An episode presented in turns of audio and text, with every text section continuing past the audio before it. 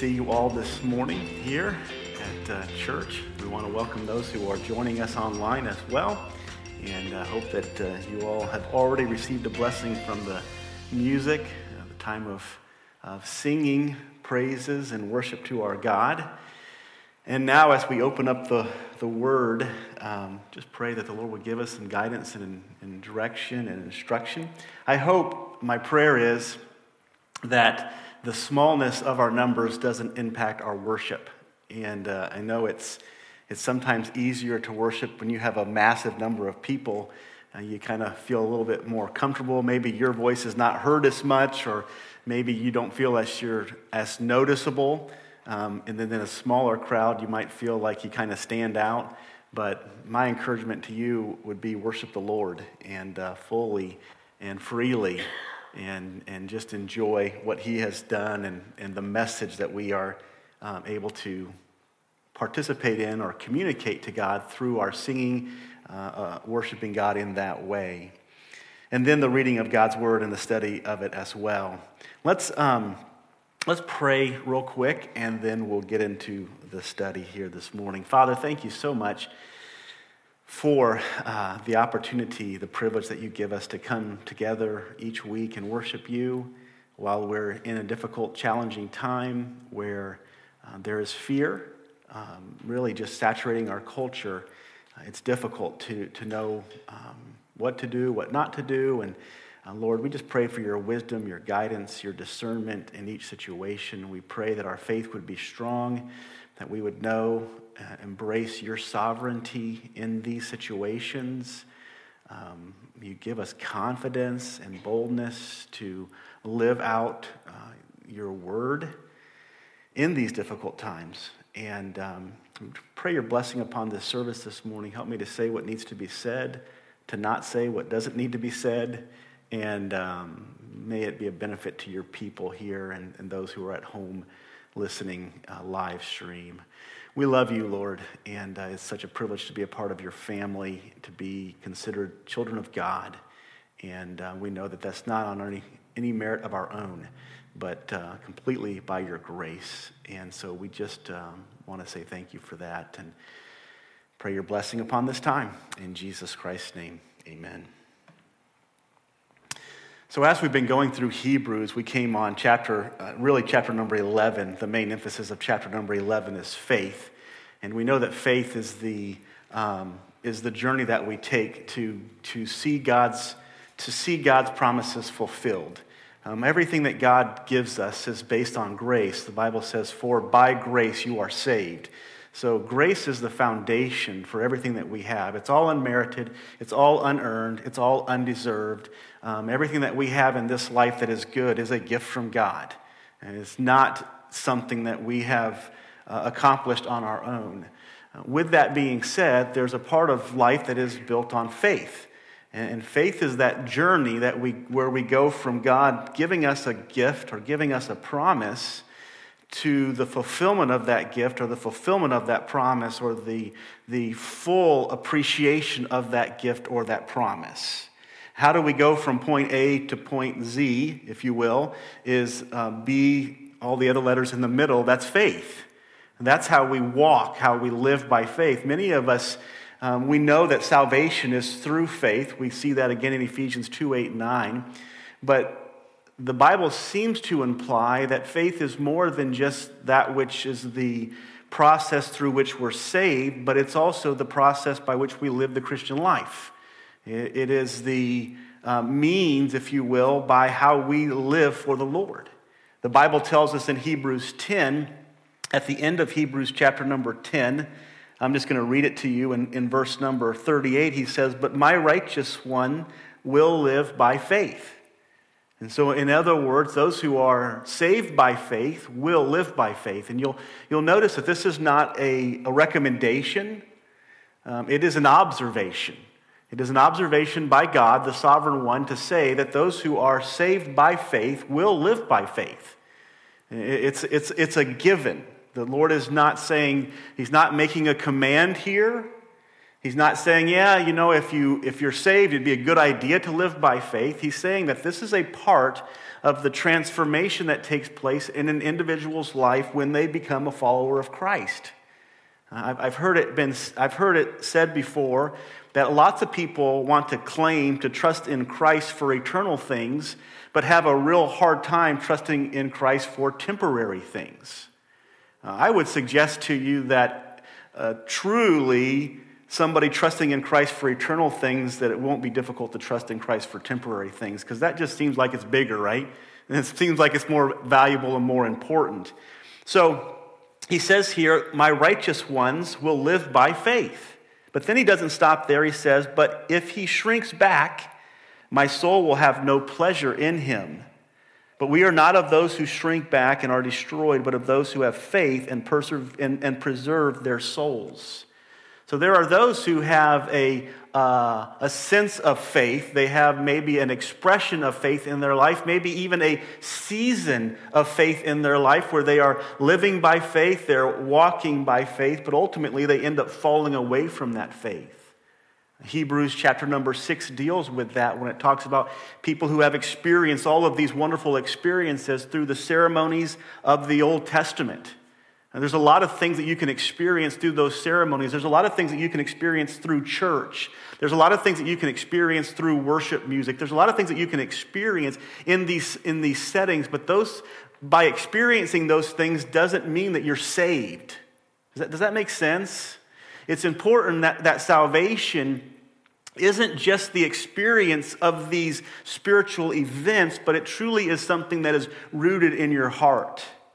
I think of the parable or the story that's given in Matthew 25 of the, of the 10 virgins, right? And they're all going to the wedding, which is the picture of the, of the uh, marriage supper of the Lamb. They're all going to this wedding, and five of them don't bring any oil with them or any enough oil with them. And in Scripture, what does oil represent? It's a picture of the Holy Spirit, right? So, in other words, and, and, and what, the, what the, they, they go to the other five who actually do have the Holy Spirit living within them. So, I think the picture is this the five who don't, they have these external experiences of the Holy Spirit, but not the internal indwelling of the Holy Spirit. So, what, is the, what do the five tell them when they come and say, Hey, give us some of your oil? They tell them to go into the city and to buy their own oil. In other words, they're saying, Go and have another experience. Go and get what's lacking. And it's not, it's not, they're, they're never going to get what they need because what they need is, is only given by the Lord and it's, it's in them, it's not outside of them. What, what we do in worship, whether it be singing or preaching God's word, what we do in worship is not the essence of our salvation, it is a product of our salvation. It's not the foundation of our salvation. It's not the foundation. It, it, shouldn't be that we have to we have to come to church on Sunday. I, I had to stop myself there to make sure that I'm saying the right thing, but really, honestly, it shouldn't be that we have to come to church on Sunday to feel peace in our hearts. Right? It shouldn't be that we have to sing to feel joy inside of us. That is, a, that is a product of what we have inside of us. So we do look forward to singing. We do look forward to coming to church.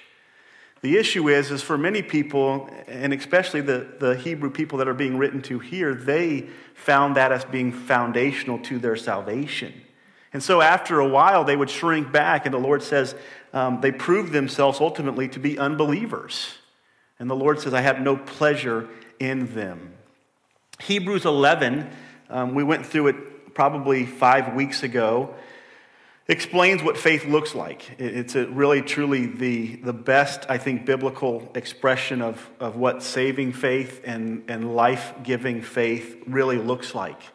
And so then we come to Hebrews 12, and Hebrews 12 is just an admonition to, to, to um, to mimic the faith of those people in Hebrews chapter number 11. That's really what it is. It's, a, it's an encouragement for us to mimic the, um, the guys and the women. Both, both are mentioned in Hebrews 11. It's not, it's not a sexist passage of Scripture, it includes men and women living boldly for the Lord.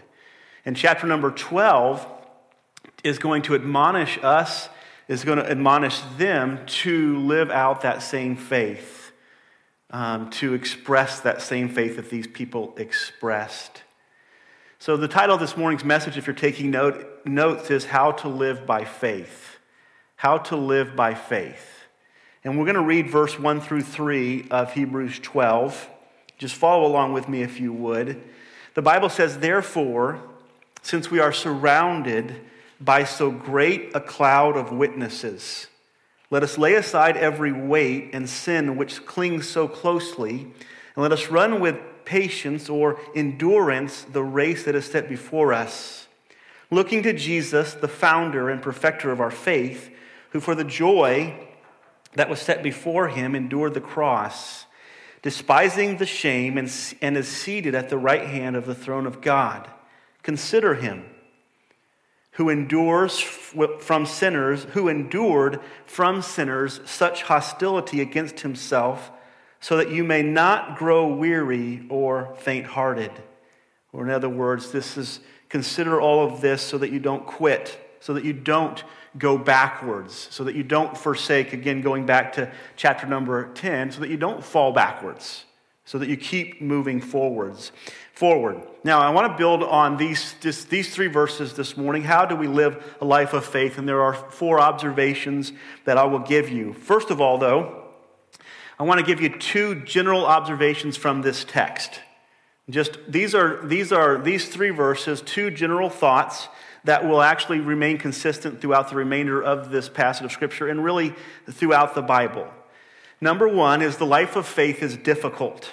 Okay? When the Bible says in this passage of Scripture to, to um, run the race, okay, it says, um, let us lay aside every weight and sin that clings so closely to us, and let us run the race. The word race here um, comes from the Greek word agon, which we get our English word agony from, or agonize um, is something that is difficult, something that is challenging. It, it, it implies, and you see it here in this context, you see it with the idea of running a race or competing. But the idea of the word is to, is to fight, to have a contest, or to have a conflict. And let me give you a couple other verses that help us understand it. Luke 13, verse 24 says, Strive to enter through the narrow gate. For many, I tell you, will seek to enter it, but will not be able. able. This is the actually the same word there, strive. It means to agonize. Uh, it's, it's the verb tense of this same uh, uh, noun. It's to, it's to actually experience the agony of entering into the narrow gate. It's a picture, if you can picture it this way. Have you ever gone through a, a tight, narrow passageway before? Anybody ever been through? Maybe you've been out hiking and you're like, oh my goodness, and you're like squeezing everything in and you're like trying to be taller and you're just trying to squeeze through there and, and, and you're just really agonizing to get through that tight little entry. That's the picture here. Matthew gives us the picture when he describes it in his, in his um, uh, the parallel passage. He describes it as being that there are these forces that are pushing on these gates. If you can just picture, you know, two huge pillars, right? And there are these forces that are pushing on these pillars, trying to cause the, the gateway to completely collapse, right? You guys have seen, like, and we were watching, um, uh, what's that movie we were watching the other day? Jurassic Park, right? And the gate's shutting, and the guy's just like running as fast as he can, and at the last minute he dives through those right between the middle and then the and then the um, dinosaur goes through too and gets him. But um, no, I don't think he got him. But you, you, get the picture.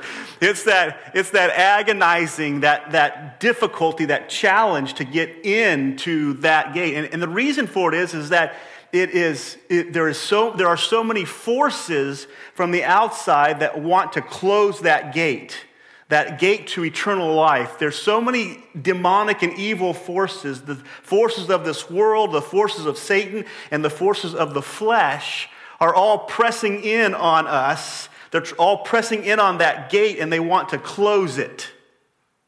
This is why the Bible says that you can't carry anything into the kingdom of God. You ever thought about that? Imagine if you're on a trip and you're coming to a very, you're on a hike and you're coming to a very narrow passageway. One of the first things that you have to do is take off all of your luggage, don't you? You say, you know something? You, I have to leave all of this behind in order to get through this narrow passageway, but I have to get through this narrow passageway. The scripture talks, talks about it's easier for a rich man, it's easier for a camel to go through an eye of a needle than it is for a rich man to enter into the kingdom of heaven. Because the needle's eye is so small that you cannot get through it and the picture can also be the idea of leaving everything else off, taking everything else off and all of your luggage and all of your baggage and then, and then getting through. This is the idea of agonizing to get in. 1 Timothy 6:12 uses the same term to say fight. Paul tells Timothy, fight the good fight of faith. I mean, agonize, to fight, to, to, to, to truly strive to have, we think of, man, we, here on, on one end of the spectrum, you're telling me just to trust and to have faith. On the other end of the spectrum, you're telling me to fight and strive. Listen to me, folks. It is difficult to have faith and to rest. You have to fight and strive for resting, right? It's easy to get caught up into the, into the, the, the, the, stress and the worry and the frustration and the fear of this life. That's easy, right? That's natural to us. You have to fight to rest in those moments. You have to fight to rest when the coronavirus is here, don't you? It's not easy. What's easy is worry. What's easy is fear. What's easy is frustration. What's easy is complaining and murmuring. What's easy is those things. You have to fight to rest.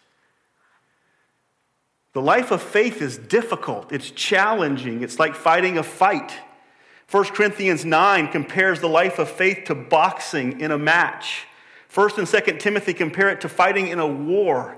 And all of the epistles compare the life of faith to a life of slavery. And not in the sense of being in bondage as much as in the sense of it being difficult and challenging. It's not easy. So that's the first observation when he says, let us run the race. The race there is meant to imply difficulty. Now, re- remember this about the difficulty. It's not self imposed difficulty. We're not weird, okay? We're not weird like we want to impose difficulty on ourselves because that seems like the Christian thing to do, right? No, that's not what we're talking about. There, there are true challenges to the Christian life. There are real challenges to the Christian life that are not self imposed, but they're imposed by outside sources. We're not trying to close the gate, right? We're trying to open the gate, but there are outside forces seeking to close the gate. So just remember that. First observation is the life of faith is difficult. The second observation is the life of faith is purposeful. Look at what it says here. It says, run the race. Um, let us run the race with, let us run with endurance the race that is, what's the next three words there? that is set before us, right? Okay, so um, get, get a picture here of just setting out something. Like you, you guys, you ever have somebody over for dinner and you set out your fine china in front of them? You're, you're setting something out in front of those people.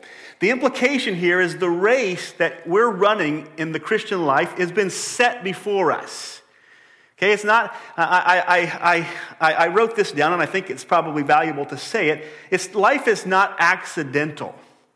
Life is not full of accidents. We can, even the, even the whole thing that we're going through right now with the, with the uh, coronavirus, with the rioting, none of this stuff is accidental.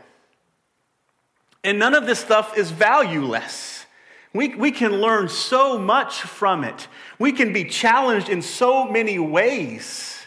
It's not when things are easy that it's challenging to rest, it's when things are hard that it's challenging to rest. These are all these are all purposeful. God has a, a, a, purpose behind everything that happens in this world. He's either orchestrating it or allowing it. God doesn't orchestrate evil, but He allows evil with a purpose. He's not up in heaven wringing His hands saying, I can't do anything about this. That, that is not our God. He has a reason, he has a purpose for allowing evil to take place, and he has a he has a uh, I, I, would call an I, I would call it a passive involvement in evil because he's allowing it, and an active involvement in everything that is good. I don't believe that there would be any good in the world at all outside of an active involvement by God. nor do I believe that there would be any evil in the world outside of an active involvement by man and a passive involvement by God. He has to allow it to happen.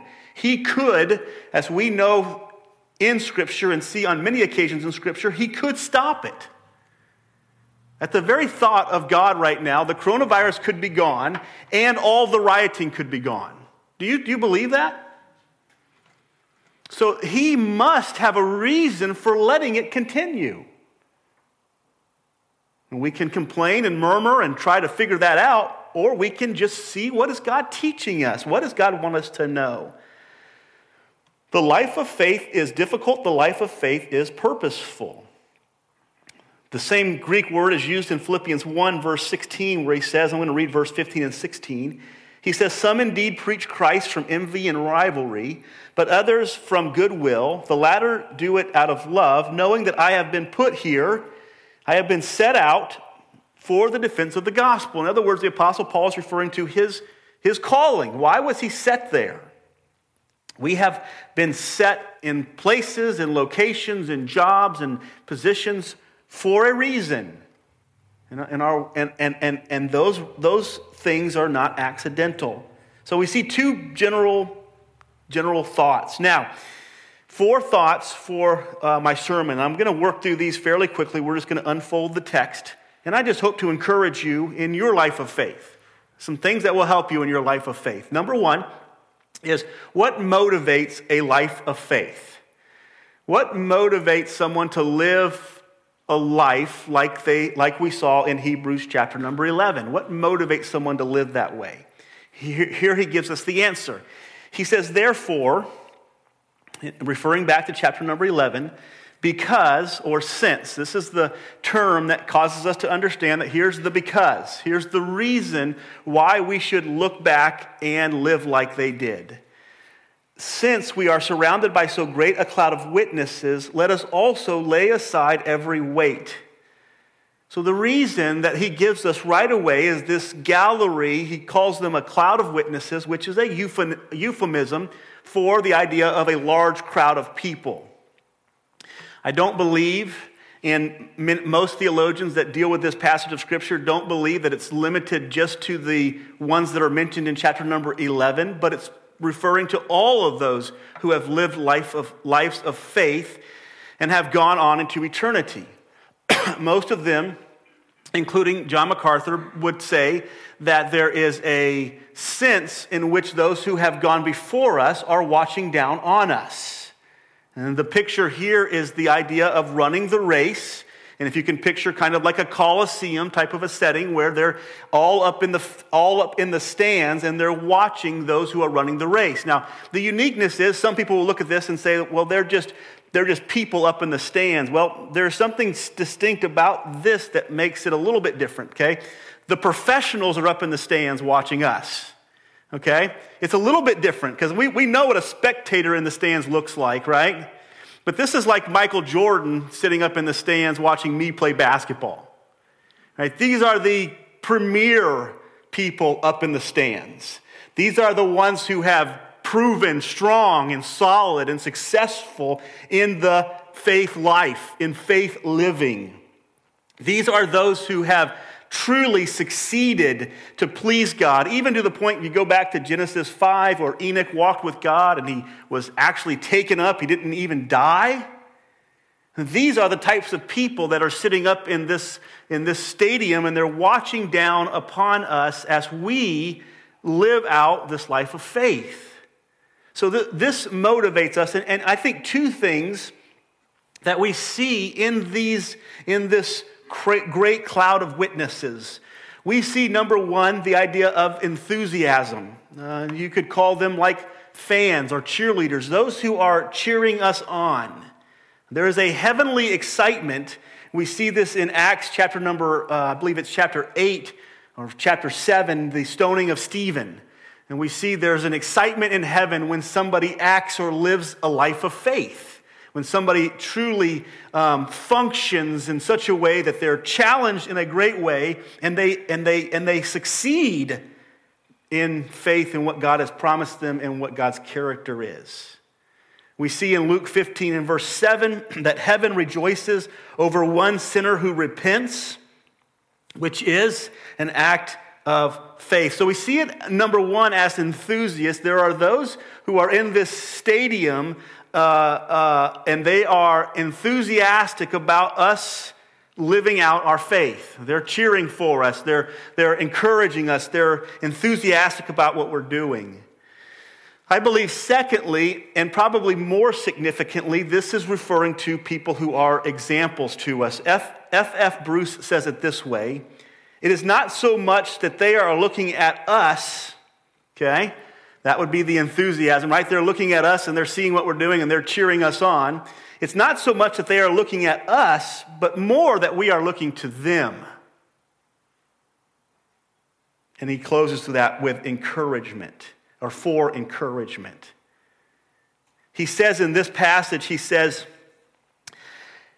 since therefore we are surrounded by so great a cloud of witnesses, let us also, and that little phrase is so important here, let us also. He's almost like saying, okay, because these guys have gone through it, because you see what they've gone through, you've read it in chapter number 11, you've seen the struggles and the difficulties and the challenges, you've seen the victory that they've experienced in those moments. He says, therefore, let us also, or, or in the same way, let us live life. We see those men in Hebrews 11 as the examples to us of how faith works. Faith works, doesn't it? Does faith work? We see Hebrews 11 saying that faith works. And he says story after story after story saying that faith works. Faith works. And he says, since you're surrounded by so many people that are examples of the fact that faith works, since we're surrounded by all of these examples, by all of these, by all of these success stories, if you will, since we're surrounded by all these success stories, let us live life like they did. Let us mimic what they did. David proved to us that faith works against giants. Daniel proved to us that faith works against lions.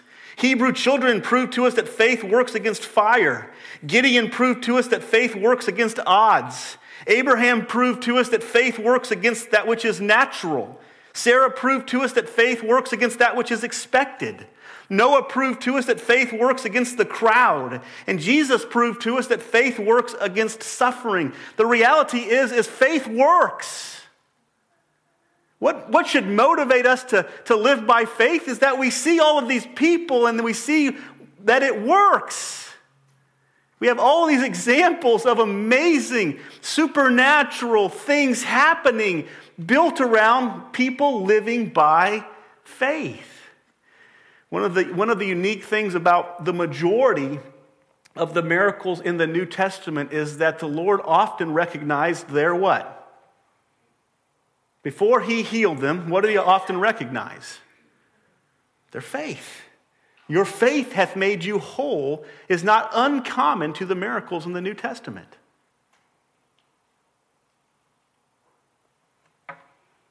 They're examples to us. Paul says in 1 Corinthians 11, verse 1 Be ye imitators of me as I am of Christ.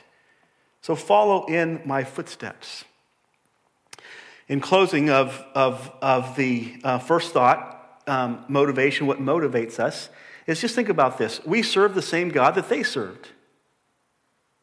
We serve the same God that David served. We serve the same God that Daniel served. We serve the same God that Shadrach, Meshach, and Abednego. We serve the same God of all those people in Hebrews chapter number 11, right? Is that true or false? We're small, we can talk. It's true. It's true. We serve the same exact God. Matter of fact, he tells us in James 5, when talking about praying, he says, We, have, we are just like Elijah was when he prayed for rain to come down, and it did. He prayed for rain to stop, and it did. And he says, and he's no different than we are.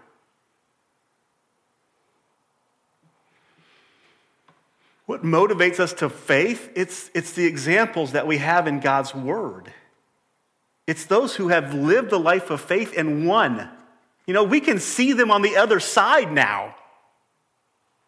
That's what it's all about. Number two, the methodology for a life of faith. Two things that he tells us to do in living out the life of faith. Are two methods that are important to living out the faith. Number one is you have to lay some things aside. He says, let us lay aside or set aside certain things. The, the, the, the, term here means to cast away. It's like a runner in a race who notices that he has weights on, right? You know, the guy running down the, he's like, man, I still got my leg weights on. I'm going to get these off, right?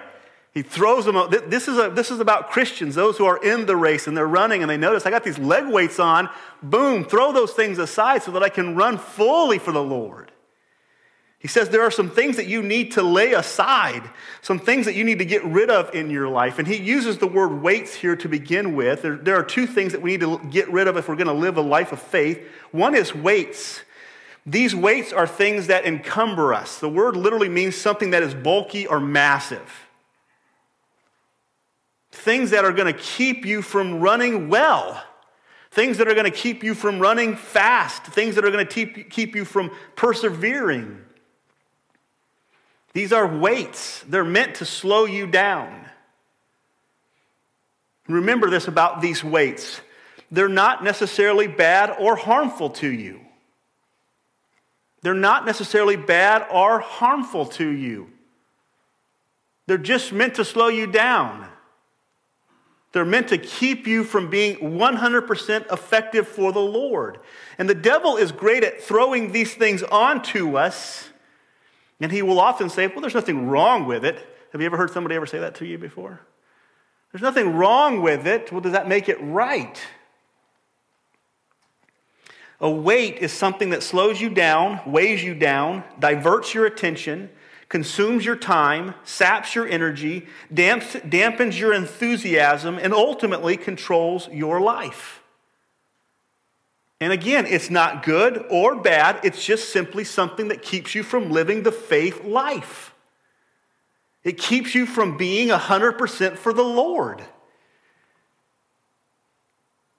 It's the runner with the weights on, it's the archer with dirty glasses or a bad angle. It's anything that keeps you from hitting the mark. I wrote down some things here just for practical thought entertainment, is something that can weigh us down. Nothing wrong with it, but it can weigh us down. Amen? Sports is something that can weigh us down. Pleasure is something that can weigh us down. Fear is something that can weigh us down. In the context of what we're looking at here in Hebrews chapter number 12, ceremonialism is something that can weigh us down. Doing the quote unquote expected right things can weigh you down from living a life of faith. That's what he's trying to get them to move away from. I don't think the Apostle Paul is saying that these things are bad in and of himself. I think he's saying to them, not the Apostle Paul, the author of this, of this book, is he's saying that these things are weighing you down from living a life of faith. You gotta, let, you gotta get rid of some of these things so that you can run fast and work hard and accomplish things for the Lord. Ceremonialism, rest can be a weight, work can be a weight, being a workaholic can be a weight on your spiritual life. It's true, isn't it? Insecurities can be a weight, fear can be a weight, doubt can be a weight, failure can be a weight, success can be a weight, temptation can be a weight. And I, I, these are just a few of the weights that we deal with. What does he say to do? What is, the, what is the mode in which we can live out the life of faith? We've got to cast these things aside. We've got to take these things off. Here's what the apostle Paul says in Philippians 3:13. He says, "Brothers, I do not consider that I have made it my own, but one thing I do." Man, I tell you, if somebody, if somebody who's written half of the Bible says one thing I do, let's stop and meditate on that for a moment. Know what he says? putting or forgetting those things which lie behind. You know what he's talking about? Everything. Successes, failures. The Apostle Paul is saying, stop focusing on yesterday and focus on what God has you to doing today. Yesterday will weigh you down for doing what God has for you to do today. Putting those things behind and he says, forgetting what lies behind and straining forward to what lies ahead. So that's weights that we're to put aside. The second thing that he says is we're to put sins aside. The word here means to miss the mark. It's something that's done that's not pleasing to God. Sins, remember this, weights are meant to slow you down or hinder you. Sins are meant to defeat and destroy you. This term is implying this is the actual competitor, okay? There are some things when you're in a race, right? You have leg weights on, that's a weight. It's something that you can very easily just cast aside and you can run faster, right? Then there are competitors. You can't, I mean, you can swerve into their lane and trip them, or, but really, you're not supposed to do any of those things, right? You can't do anything about your competitors. They're out there. And their, their goal is to do what? Is their goal to slow you down? No. Their goal is to defeat, defeat you. Their goal is to beat you whatever the cost it is. That's this idea here. The idea is, is not only do we have weights in our life that will keep us from being fast in our faith, but we also have competitors to our faith.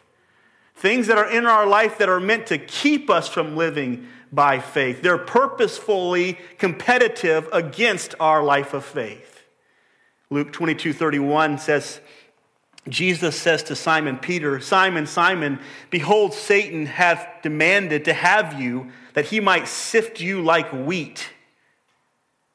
In other words, that he might steal all of your faith. And then he says in, chat, in verse 32, But I have prayed that your faith may not fail.